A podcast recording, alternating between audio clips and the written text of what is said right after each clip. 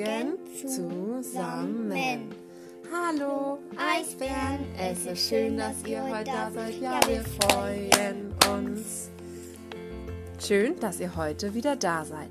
Bei der dritten Folge von uns für euch. Ich habe heute nämlich einen besonderen Gast. Vielleicht erkennst du ja, wer sie ist. Das Datum.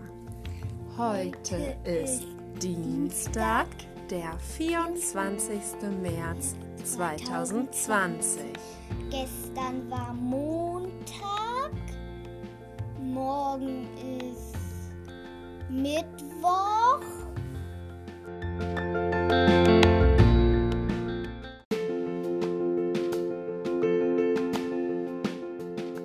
Die Auflösung der Aufgabe von gestern.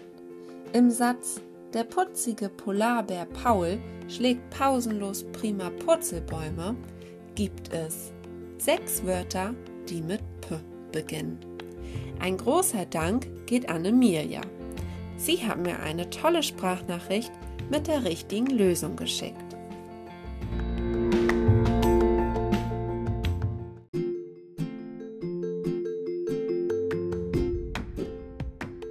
Gestern habe ich erzählt, dass am Nordpol, dort wo auch die Eisbären sind, einige wenige Menschen leben. Weißt du, wie man sie nennt? Man nennt sie Eskimos oder auch Inuits. Geschichte des Tages. In der Schule lese ich euch immer dienstags und donnerstags während der Frühstückspause vor. Das möchte ich nun über diesen Podcast auch tun. Da Busy die Fliege, und Karl-Heinz, die Spinne, in ihrem Buch darauf warten, dass wir wieder zur Schule kommen, habe ich dir ein Buch von jemand Neuem mitgebracht. Das Buch handelt von Aklak, dem kleinen Eskimo, und es heißt Spuren im Schnee. Anu Stone und Henrike Wilson haben dieses Buch geschrieben.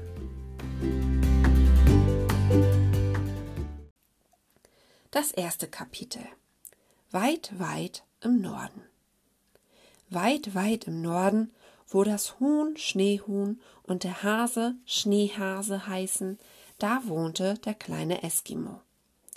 Er ging schon in die Schule und passte auch immer schön auf, aber eines Morgens war es richtig schwer.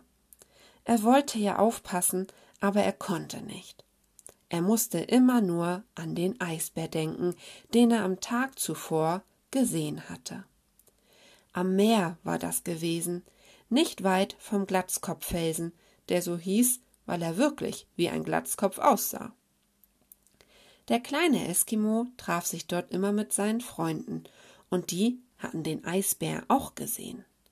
Sie hatten Ich sehe was, was du nicht siehst, gespielt und erst gedacht, es sei nur ein Schneehaufen, der wie ein Eisbär aussieht.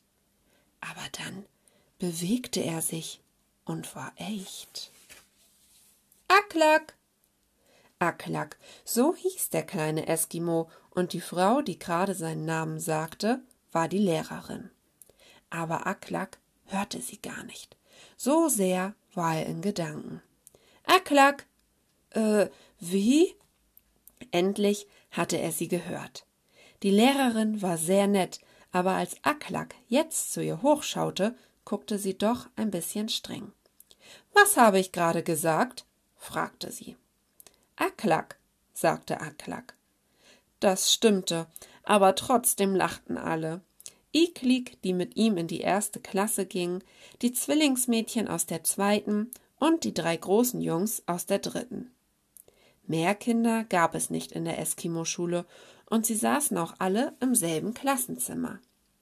Die Erst- und Zweitklässler an einem Tisch und die Drittklässler an einem anderen.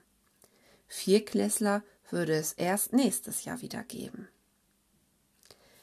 Und vorher? fragte sie. Auch Aklak, platzte da einer der Drittklässler heraus. Jetzt musste die Lehrerin selber lachen, weil die Antwort so albern und ja trotzdem nicht falsch war. Ach, schön, sagte sie, als sie sich die Lachtränen aus den Augen gewischt hatte. Der eine hat verstopfte Ohren, der andere hat einen Clown gefrühstückt. Da malen wir jetzt erst mal was, das beruhigt die Nerven. Wir malen die Vögel, nach denen ich den jungen Mann mit den verstopften Ohren gefragt habe. Also Pinguine, sagte Eklig, die besser aufgepasst hatte als Aklak. Sie nahmen in der Stunde nämlich die andere Seite der Erdkugel, den Südpol, durch, wo es mindestens genauso viel Eis und Schnee gab wie bei ihnen. Antarktis, sagte man dazu, so wie man zu ihrer Seite Arktis sagte. Menschen wohnten dort keine, aber es gab natürlich Tiere. Von denen hatte die Lehrerin gerade erzählt und dann nach den berühmten Watschelvögeln gefragt, die es in der Antarktis gab und in der Arktis nicht. Dass es die Pinguine waren, hätte Aklak sogar gewusst. Aber er hatte die Frage ja nicht gehört, weil er an den Eisbär denken musste. Dass der nur bei ihnen in der Arktis vorkam, wusste er auch. Aklak nahm Wasserfarben, weil man damit besser Eis und Schnee malen konnte. Und er gab sich richtig Mühe. Er malte einen bläulichen Eisberg, der im dunkelblauen Wasser schwamm, und oben auf den Eisberg malte er eine Pinguinfamilie. Es sollten Kaiserpinguine werden, größten und schönsten waren. Sind wir soweit? fragte die Lehrerin, als es nur noch zehn Minuten bis zur großen Pause waren. Da legten alle die Pinsel und Stifte weg und zeigten ihre Bilder. Schön, sagte die Lehrerin, als sie Aklas Bild sah. Aber die Füße sehen haargenau wie Eisbärfüße aus. Findest du nicht?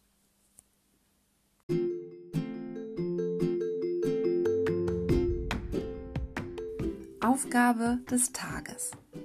Du bekommst heute die gleiche Aufgabe wie Aklak in der Schule. Male ein Bild von Pinguinen am Südpol oder aber auch von Eisbären am Nordpol in einer Eislandschaft. Schicke mir gerne dein Bild zu. Ich bin gespannt.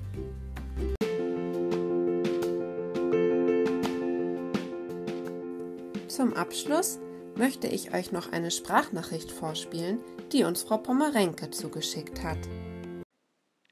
Hallo liebe Eisbär-Patenklasse. Ich höre immer ganz gespannt bei eurem Podcast zu und freue mich jedes Mal, die Stimme von Frau Grube zu hören. Ich hoffe, ihr findet den Podcast genauso toll wie ich und habt dadurch ein bisschen weniger Langeweile. Bis bald, eure Frau Pommerenke. Und wir sagen auch bis bald. Ich freue mich so, ich freue mich so, ich hüpfe wie ein kleiner Floh, die Schule ist jetzt aus, die Eisbären gehen nach Haus. Liebe Grüße von eurer Frau Grube und eurer Sarah.